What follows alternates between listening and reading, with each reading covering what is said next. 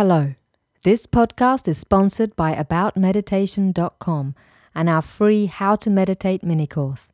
Learn meditation in five easy lessons at AboutMeditation.com. Welcome to the One Mind podcast from AboutMeditation.com. My name's Morgan Dix, and I'm your host. On One Mind, we explore different angles on meditation, mindfulness, and health. We interview experts and everyday practitioners to bring you the stories, the science, and the exploration that will help you understand why this ancient practice is more relevant and important today than ever before. Hi, everyone. Today I'm excited to share my interview with my good friend, yoga teacher, and clinical acupuncturist, Erin Aquin. But before we get into the interview, if you enjoy this show, I want to ask if you can please leave us a rating and a review over on iTunes. Let me know how I'm doing and what you think of the show. I read all your comments and I love your feedback, and it's always helpful to hear your thoughts. So, Erin is a good friend of mine, a fellow yogi, and an inspired yoga teacher. In her hometown of Hamilton, Ontario, She's kind of like a rock star. I saw it firsthand once when I went to visit. But really, I invited Erin to the show because she straddles the compelling intersection of teaching yoga, practicing Chinese medicine as a clinical acupuncturist, and at the same time, she's been a disciplined meditator for the last six or seven years. So, I was curious to learn more about how her meditation practice has infused, influenced, and otherwise shaped her work as both a yoga teacher and a practitioner of Chinese medicine. And at one point in the interview, I asked Erin why she keeps up a committed meditation practice. And to be honest, I think her answer is really going to surprise you. So I learned a lot, and I think you will too. Now let's jump into the interview. Erin, it's so great to have you on the show. Welcome. Thank you for having me. So I think we can just dive right in. You've been teaching yoga for well over a decade. And in, in fact, you recently published a book called The A to Z of Being a Successful Yoga Teacher. Congratulations. Thank you so much. Awesome. And and you're also a long time clinical acupuncturist, is that right? Yes, I was uh, practicing actively while I lived in Canada. And unfortunately, now that I'm living in the US, I, I don't have the license to practice, but it's still a huge part. Uh, the Chinese medicine is still a huge part of my, my yoga teaching. I yes. use a lot of that theory for yoga. Fantastic. And I, I want us to get into that. And maybe we can just start a little bit with your story. Can you share a little bit about your story, how you became a yoga teacher, also what led you to start meditating? I know that you've done quite a bit of meditation. You've been on long silent retreats before. Just if you could share your story with us a bit, that'd be awesome. Sure. I began practicing yoga not too long before I actually took a teacher training, I was one of those people that got into it and then within six months had decided that I wanted to teach yoga. I didn't know if it was going to be a full time job, but it was something I wanted to know more about. Mm-hmm. So I studied at a school in Toronto and I was also at the same time working in the music industry. And those two lives really didn't mix very well because yeah you know, being out late at a club looking at a band and then getting up at six in the morning to go and practice was not really a lifestyle I could sustain for very long. Right. So at some point, I believe it was actually when we were, I was a tour manager, I decided to, to take the leap and um, begin to teach full time. I started to freelance teach in a few different places. Around the same time, I actually started to study Chinese medicine that was actually where I think I got a little bit more serious about meditation as a practice. So when I was studying yoga, there was always meditation was always on the periphery. I would dabble in different styles, but I wasn't really connected to most of the popular forms of meditation that yogis do. I wasn't a Buddhist. I wasn't culturally tied to a lot of the Hindu belief system that some of the yoga theory comes from. Mm. Uh, but the Chinese medicine aspect of yoga that I've sort of fused together, that gave me a reason to meditate as a teacher and as a practitioner that I hadn't found before. Interesting. Can you say a little bit about what that was, that Chinese medicine influence? Yes, I was actually studying with a teacher, Lonny Jarrett, in Massachusetts. And the first day of our two year clinical internship, he said very plainly that if we want to be good clinicians, we have to learn how to see people. And the only way to see people was to be clearer yourself. Meditation is obviously a practice that helps you to get perspective and space. So he insisted that everybody, if you actually wanted to do this as a career and if you wanted to be a good practitioner, that you should meditate for at least a half an hour a day. Mm. So this sort of idea came in. And because I hadn't before had any formal training in meditation, it was just something that I had read about, was interested in, but didn't really fit into my yoga practice at the time. Having more of a structure helped me to commit to doing a daily practice. Yeah. And it gave me a purpose because I really did want to be a good clinician. I wanted to help more people. In retrospect, would you say that Lonny was right? Totally. Yeah. It, it completely changed my life it helped me in so many ways and I was able to help other people. I think because I was able to see things that were more subtle. I mean, I, I find this fascinating. Can we zero in on that a little yeah. bit? Lonny said you need to be able to see clearly, and in particular, you need to be able to see people clearly. And meditation is going to help with that. How exactly did you find that yourself in your own clinical practice? Well, I mean, we are all human beings. So when someone walks through the door, you can make up your mind about them pretty quickly. And there are practical things that you can definitely notice about a person, which is really important in Chinese medicine because we are trying to see the whole picture of the person. Mm-hmm. But because we are humans ourselves as practitioners, we can also easily project things onto people. Right. So if I have a patient that reminds me of someone I had an argument with, I'm going to be more likely to pigeonhole them into a certain pattern or treat them in a certain way. And my response to them may not actually be helpful to them clinically mm. because it may not be true. I might be seeing things that aren't there. Got it. So the meditation just helps to walk in with a clean slate and really want the best for the person in front of you and want to see as much of them as you possibly can. That's very clear. This the same thing's actually true in yoga. As a yoga teacher, mm-hmm. um, even though I'm not speaking to people, you can see in the body if you're really carefully looking at someone where they have restrictions. You can sort of apply those same principles that I was using in my Chinese medicine practice into the yoga room. As you were talking about seeing clearly, often I relate to meditation, and it's, I think, generally the same idea, but I think about listening Mm. And it's part of the same quality that I think your teacher was talking about of just going down to zero, emptying out, and being completely attentive, completely present, and really available to another person, really listening. And when you do, as you know, amazing things start to happen. You can actually you hear things that otherwise you wouldn't hear. I guess it's another way of saying seeing things that you wouldn't otherwise see. Absolutely. I love the idea of being available because if we think about that, even when I'm working with yoga teachers to help them build their classes, a lot of teachers will go into class with a really formulaic plan and they won't necessarily take into account the people who've shown up that day. Right. So I think meditation has been a catalyst to learning how to be completely available to what's actually in front of you.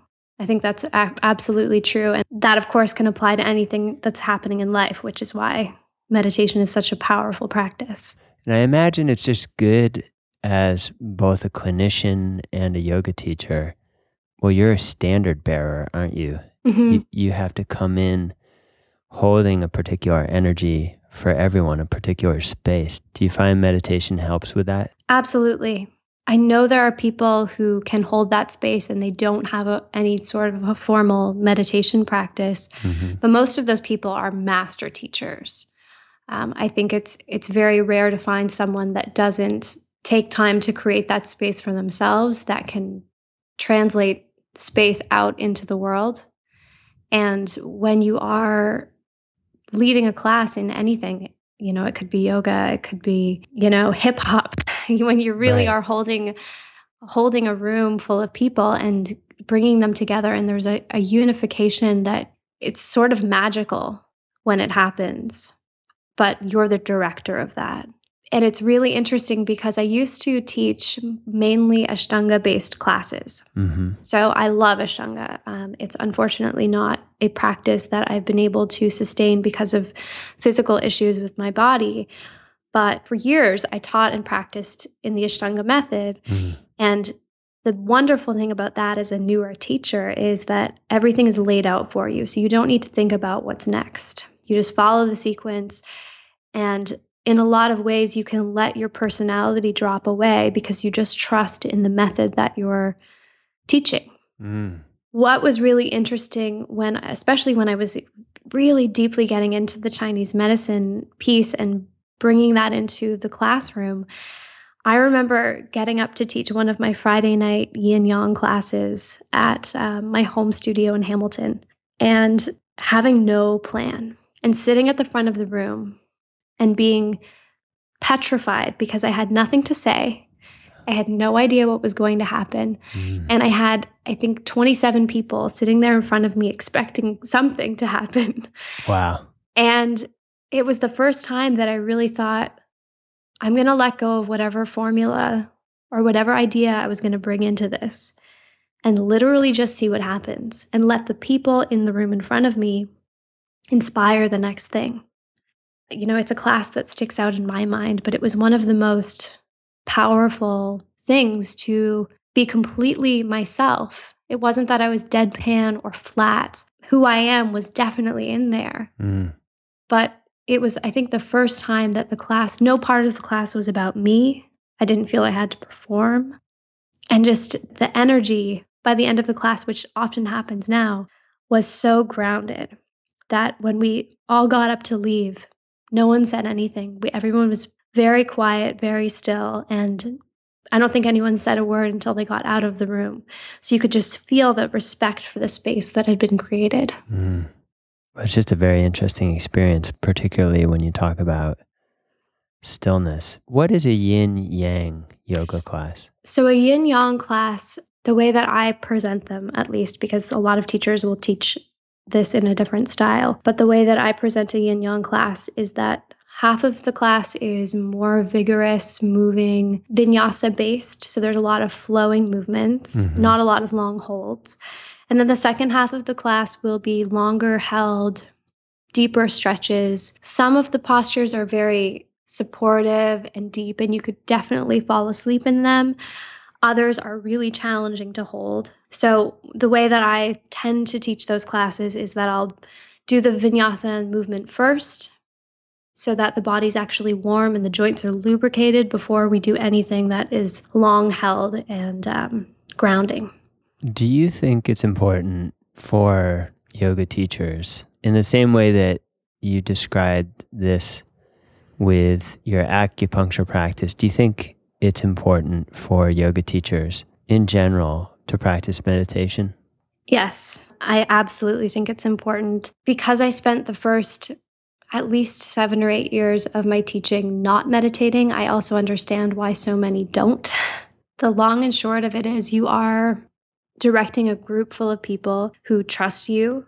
If you're not really clear about who you are, who they are, where your boundaries lie, and walking into each of those classes with a lot of humility, which I think meditation really does help to equalize the ego to to some degree or another. Mm-hmm. I think it's really hard to do that job for any length of time and not get ahead of yourself or burn out. That's interesting. So, yeah. did you over time also integrate meditation into your yoga classes? I do some very short meditations occasionally in my classes. It's one of those difficult things that I'm still trying to figure out in my own teaching because when people show up to a yoga class, they are usually showing up to move their bodies and to not sit still. So if we're doing a meditation that is primarily sitting, which is definitely how I practice, it's really hard to ask them to sit still for more than five minutes. Yeah. And most people aren't very good at it. You know, we're definitely not trained to sit still for very long. Right in our more young culture. What I started to do is after actually that Friday night class I was describing, I would start to do series of meditation workshops after that class. Mm. So I think we would do usually 6 week sessions, but for an hour each week we would do a meditation class where we'd sit for a period of time, have a discussion, and people could really start to find their own personal practice and have that to start every day with. And when you say sit for, for a period of time, sit, do you mean sit in meditation? Yes. That's very interesting to me. I know when I started also practicing Ashtanga, and I know sometimes at the end of those sessions, I would just feel, I would feel meditation. I, it was almost like I couldn't help it. There'd be such a release of mm-hmm. tension through the flow of the practice. And then by the end, there'd be this sense where there's nothing left and you're just letting any residue seep out of you when you're lying there. And I've also felt this at the end of a acupuncture treatment.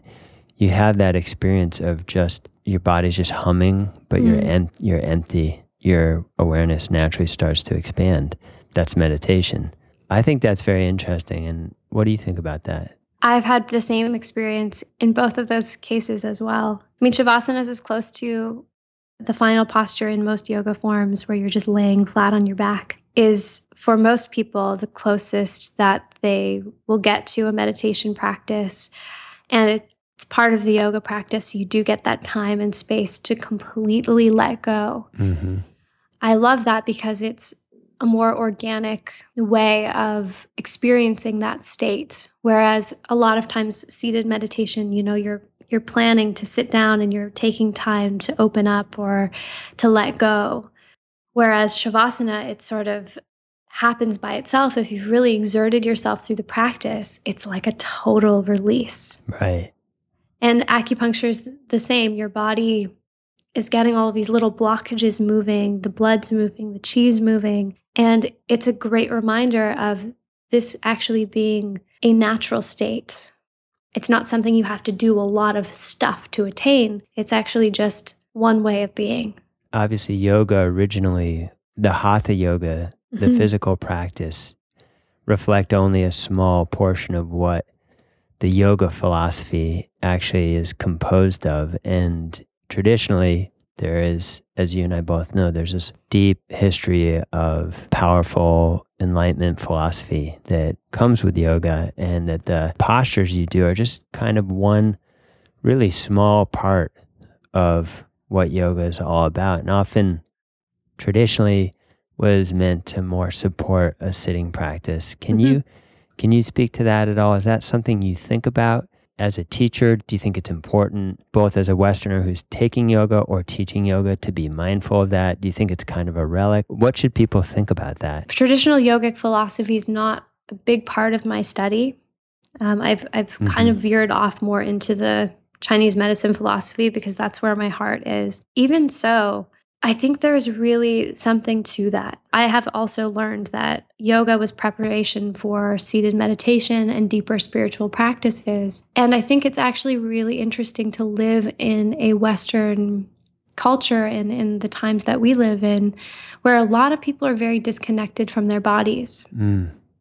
I had this conversation with a meditation teacher recently, and he's actually bringing me on his retreat to teach yoga so that people aren't just sitting all day and are actually getting some kind of an embodied awareness from the practice, That's uh, great. from his meditation practice, and reminding themselves that it's not just from the neck up. Being, living a spiritual life includes taking care of your body. Interestingly, a lot of yogis who don't meditate don't think about, we're talking about Ashtanga, but a lot of Ashtangis really don't meditate because they think of it as something that's so far ahead of where they are currently, but in their practice, they feel like that's their moving meditation. And it's a deep spiritual practice. I think anyone that does some kind of a physical discipline can talk about how it's just as challenging. I've tried it both ways. Getting up and sitting on a cushion for an hour in the morning is definitely as challenging as the most challenging yoga practice that I've ever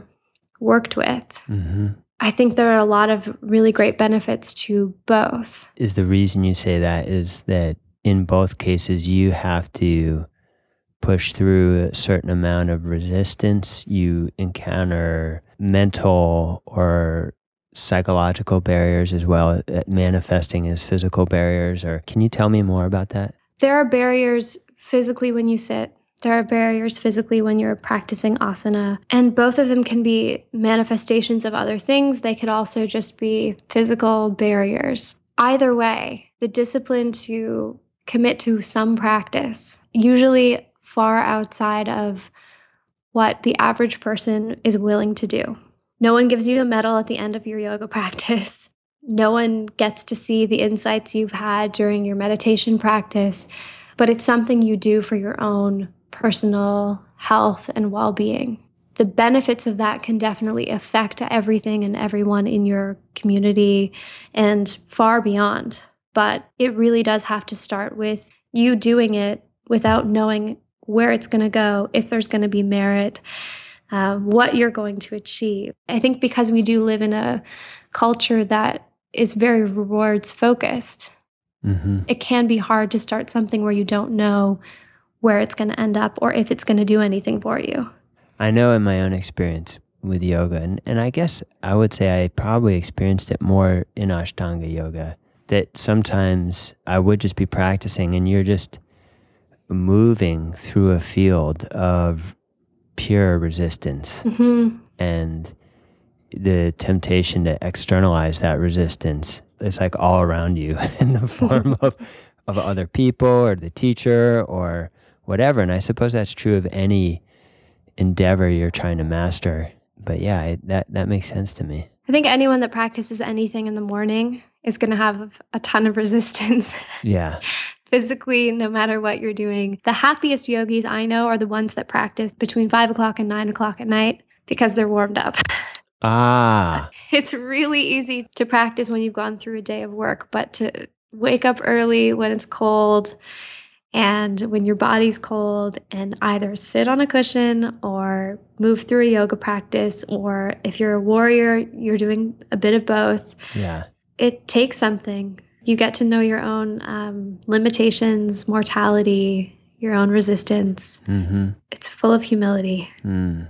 So currently, you've switched into doing a lot of writing. Yes. And you've moved to the States and we're all very happy about that.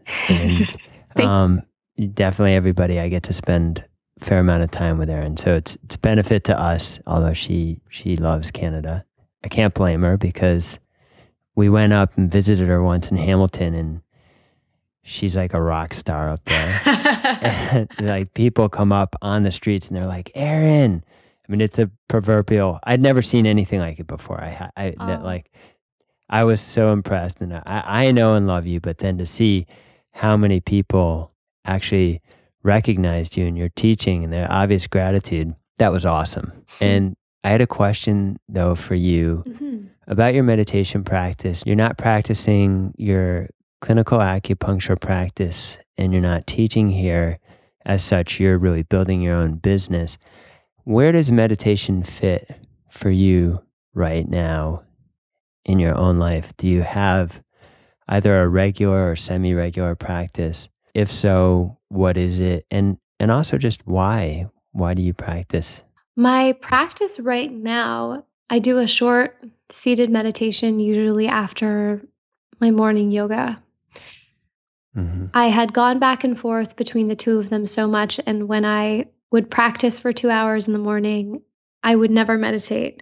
And if I would sit for an hour in the morning, my yoga practice wasn't where I wanted it to be.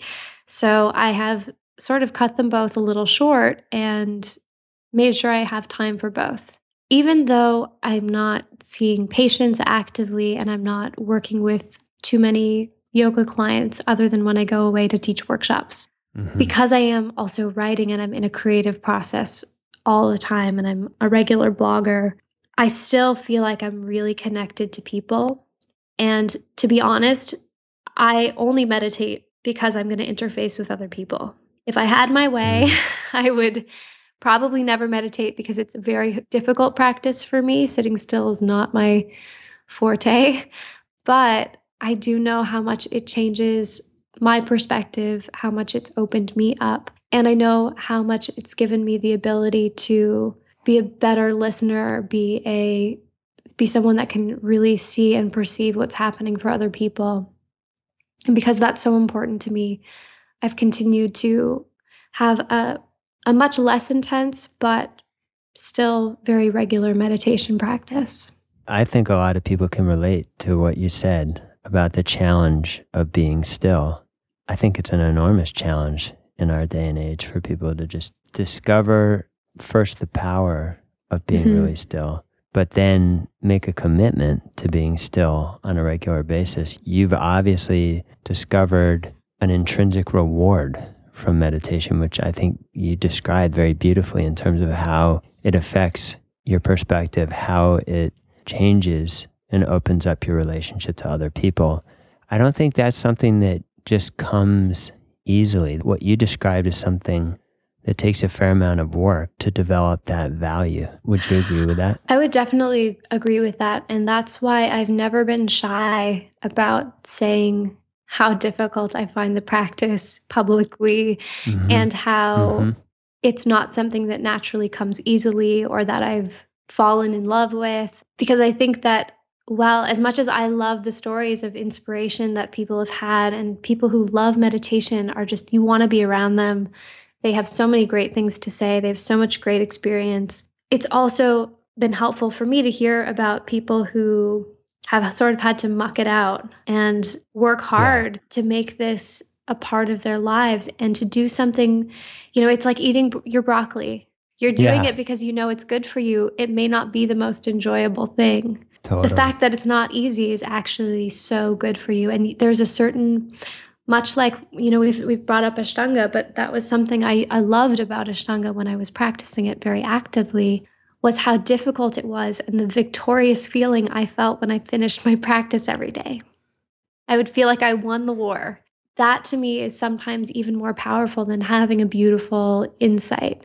It's just being able to sit through it, sit through whatever's happening, and just make it until the bell goes off. No matter what the experience is, you're just, you decided you were going to do it and you do it. Essentially, meditation for me has been learning how to keep a commitment to myself because I want to be a trustworthy teacher. I want to be the person that's deserving of that really great honor that people pay me. And I think that really has to daily come back to being something that starts with myself. I love that. Thank you. Thank you.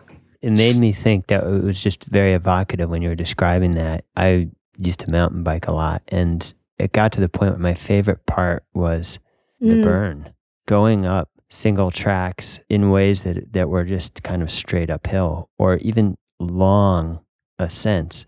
There was a certain thing about it. It was like more often than not, it's not going to be easy. It's going to be a burn. And that's how when I do these bike rides, you just feel your the burn would just deepen down to mm-hmm. your bone. And the thing was, I knew though, I, if I kept going, that's exactly what you described. That sense of victory was going to be so powerful. And very little can compare to that because it's just your victory between you and you. You've overcome. And I feel, one, you described that very beautifully and, and made the comparison to meditation in a way I never quite thought of it before.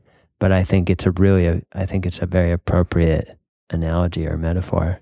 So, what, it's my snoring dog in the background. I don't know if you can hear her. so Bella, cute. you've been on long retreats mm-hmm. before, right? Could you just share with everyone a little bit about maybe some of your more formative experiences in meditation, like on a silent retreat, or one of your more powerful experiences, something that stands out for you? Partly why I'm asking is because I know for myself, retreats have played such a big role in developing my own practice and then my own understanding, my own self self understanding and self knowledge. Probably above everything, they just reinforce the value of being silent in that space for a protracted amount of time. It's really interesting because the first time I went on a retreat, I didn't actually know it was a silent retreat until I showed up.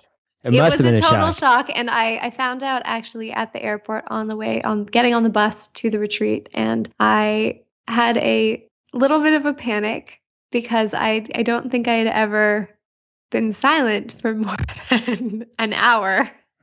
I'm pretty sure Wow. I talk in my sleep. So that was in and of itself actually, I mean, even more than the meditation experiences themselves, the power of silence.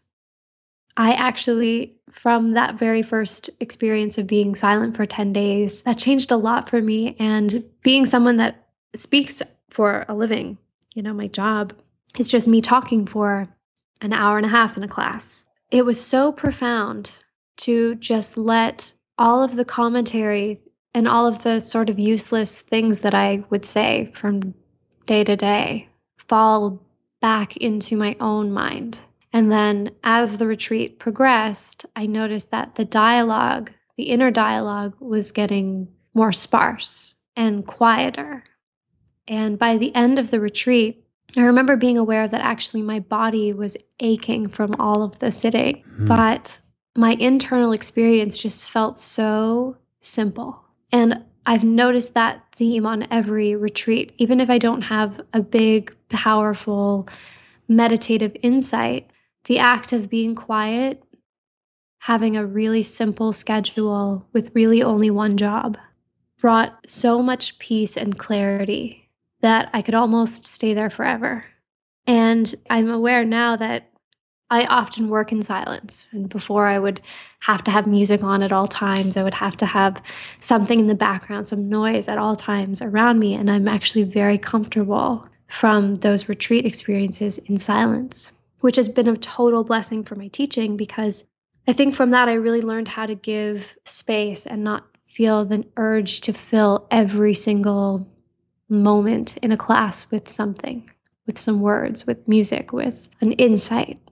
And I actually was able to take my experience and give that to my students and let them have their own experience with whatever is going on. You're making me yearn to go on retreat. Me too.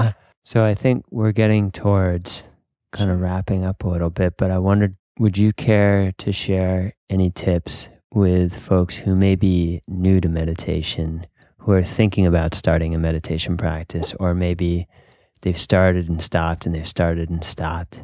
You've already spoke a lot to the power of commitment and you've sprinkled a lot of tips throughout here, but what tips would you like to share for anyone who's new to meditation?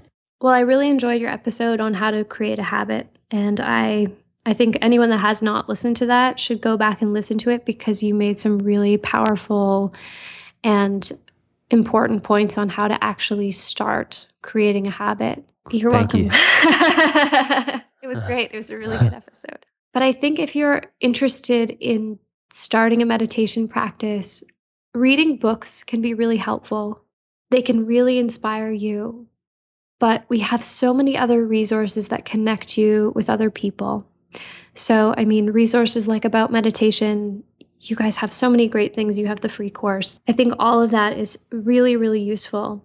And on top of that, the thing that actually got me to commit to meditation was having other people to either meditate with. Um, I had friends who I would text message in the morning before our meditation, and we would both know that the other person was out there. The buddy system Mm. really works. If you don't live in a place where there's a class available for you to take, where you can regularly meet people and sit, organize something with friends. I spent two years meeting with a few other yoga teachers in my area, and we would just meet wherever we could at six in the morning and sit for a little while. And it was so helpful to each one of us. We became really close friends. We're scattered all over the world, but I'm still in touch with all of those people. And it will come. But you may just need some time with others to help get you over the did you say the 66 days to create a habit? Maybe sit with other people for 66 days and then you may have an easier time doing it on your own. Once the benefits start to come you'll feel like you can never stop. Whether it's taking 5 minutes at the end of your yoga practice signing up for a class do something that gets you in a space with others. Everyone the episode that she's referring to on habits is episode eight. So you can go back and check that out, and I'll include it in the show notes. Erin, who are your heroes? My heroes. My heroes actually, I mean, this this may sound like a, a really silly answer, but my heroes are actually my yoga students. We've talked a lot about how accountability was really the way that I got on the meditation path. It's definitely helped me get out of ruts in my own yoga practice knowing that I have other people that are counting on me to show up with something creative, something new, with a more developed mm practice so that I can actually mm-hmm. teach them is what has kept me on a spiritual path for a really long time. And I don't think if I were just teaching to different people every week, I would have stayed. So I have students who showed up to my class every week and they would come at 6:30 in the morning, they would come at 8:30 at night, whatever the time I was teaching at would be. And those people kept me coming back. They kept me coming back to my own mat, they kept me coming back to my cushion. They kept me coming back as a teacher. Watching other people grow has been the most exciting, inspiring thing in my own practice.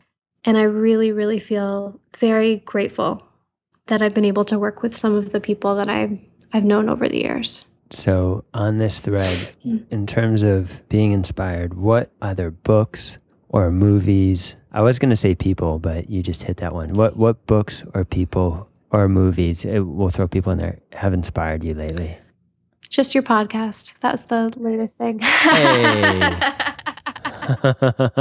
you, Morgan. That podcast. I loved it. I really that's, did. It was awesome. Very nice. Thank you. Can you tell us a little bit about your new book? You just self published recently. Who's it for?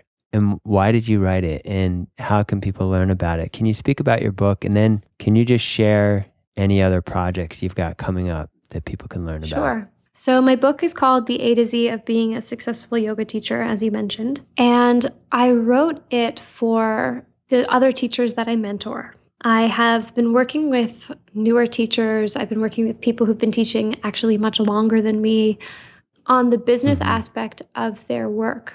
Because unfortunately, there are amazing teachers in the world who can barely pay the rent.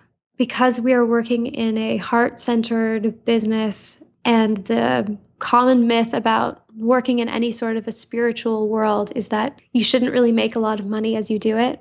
And I finally just got so fed up with great teachers I know quitting teaching altogether, leaving yoga forever, or burning out and being sick all the time. Mm. So I wanted to create a book that would help them with some of the business basics that unfortunately you don't learn in teacher training and you don't learn unless you have gone to school for business and marketing.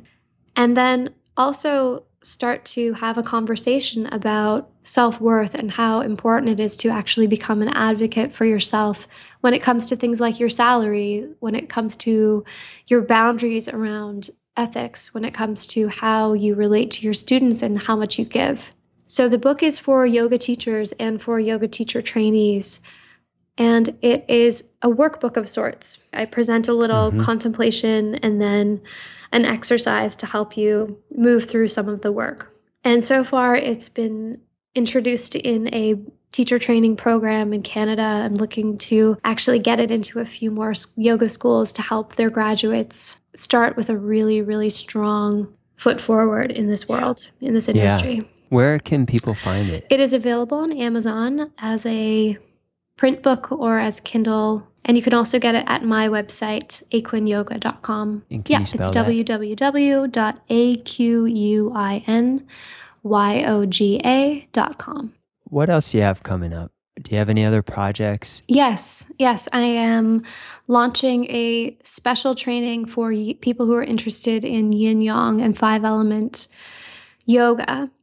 And that is actually going to be a correspondence training where most of the 200 hours are actually going to be virtual. So people can do it from anywhere, anytime on their own schedule.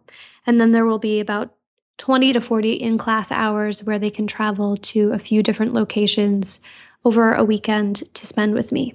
You told me you're already working on I am working book. on another book. I'm working on a much bigger book right now, and it is a yin yang yoga book. So, bridging a lot of the ideas we've actually talked about um, vinyasa yoga with those longer held yoga postures and of course, meditation and how that plays into yin yoga as a practice and as a lifestyle. So I'm working on that right mm. now. Not sure when it's going to be out, but anybody that's interested in it can definitely subscribe to my blog because I'll be sharing excerpts and talking about the process. And we'll include links to both your book and your website in the show notes. Thank you. For clarification, can you just briefly define for people because I, we've mentioned it a couple of times. I realize not everyone may know what it is.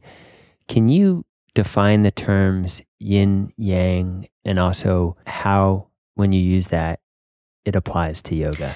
So, yin and yang are two energies that in Chinese philosophy we use to describe everything in the universe.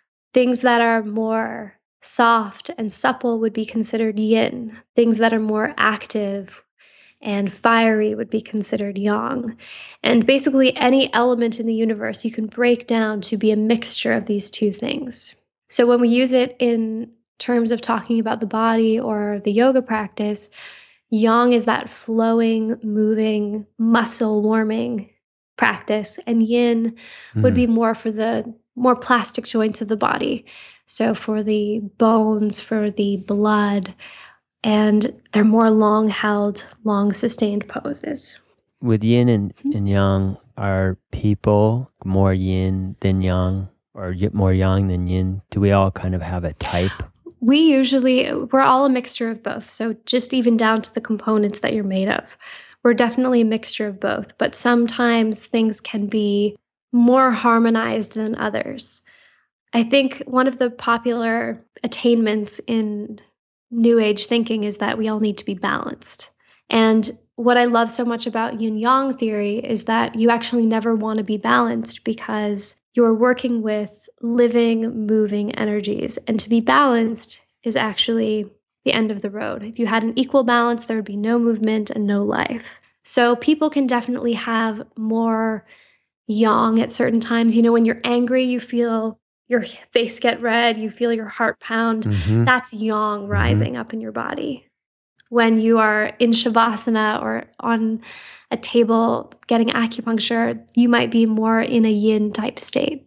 That's really helpful. Thank you. So, my last question if someone wanted to get in touch with you directly, either to work with you or to follow up with any sort of questions, how, how can people reach you? They can email me at erin at aquinyoga.com. And everyone, I definitely encourage you to check out Erin's blog. It's fantastic. She's a great writer. And of course, if you're a yoga student or a teacher, I recommend checking out her book. Please go check it out. Erin, thank you thank so you. much. Great. I hope you enjoyed my interview with Erin Aquin. To learn more about Erin's work, I've included all sorts of links in the show notes. You can find those show notes over at aboutmeditation.com slash podcast. And I really encourage you to check out Erin's work. She's awesome, especially if you're a yoga teacher, but also if you're a student yourself of yoga. And this show was sponsored by our free How to Meditate mini course. You can learn meditation in five easy lessons over at About meditation.com. And hey, can you let me know how I'm doing and please leave us a rating and review over on iTunes? I'd love to hear from you. And finally, I'm going to end with a quote. And this one is from Lao Tzu. And he says, Be content with what you have. Rejoice in how things are. When you realize there is nothing lacking, the whole world belongs to you.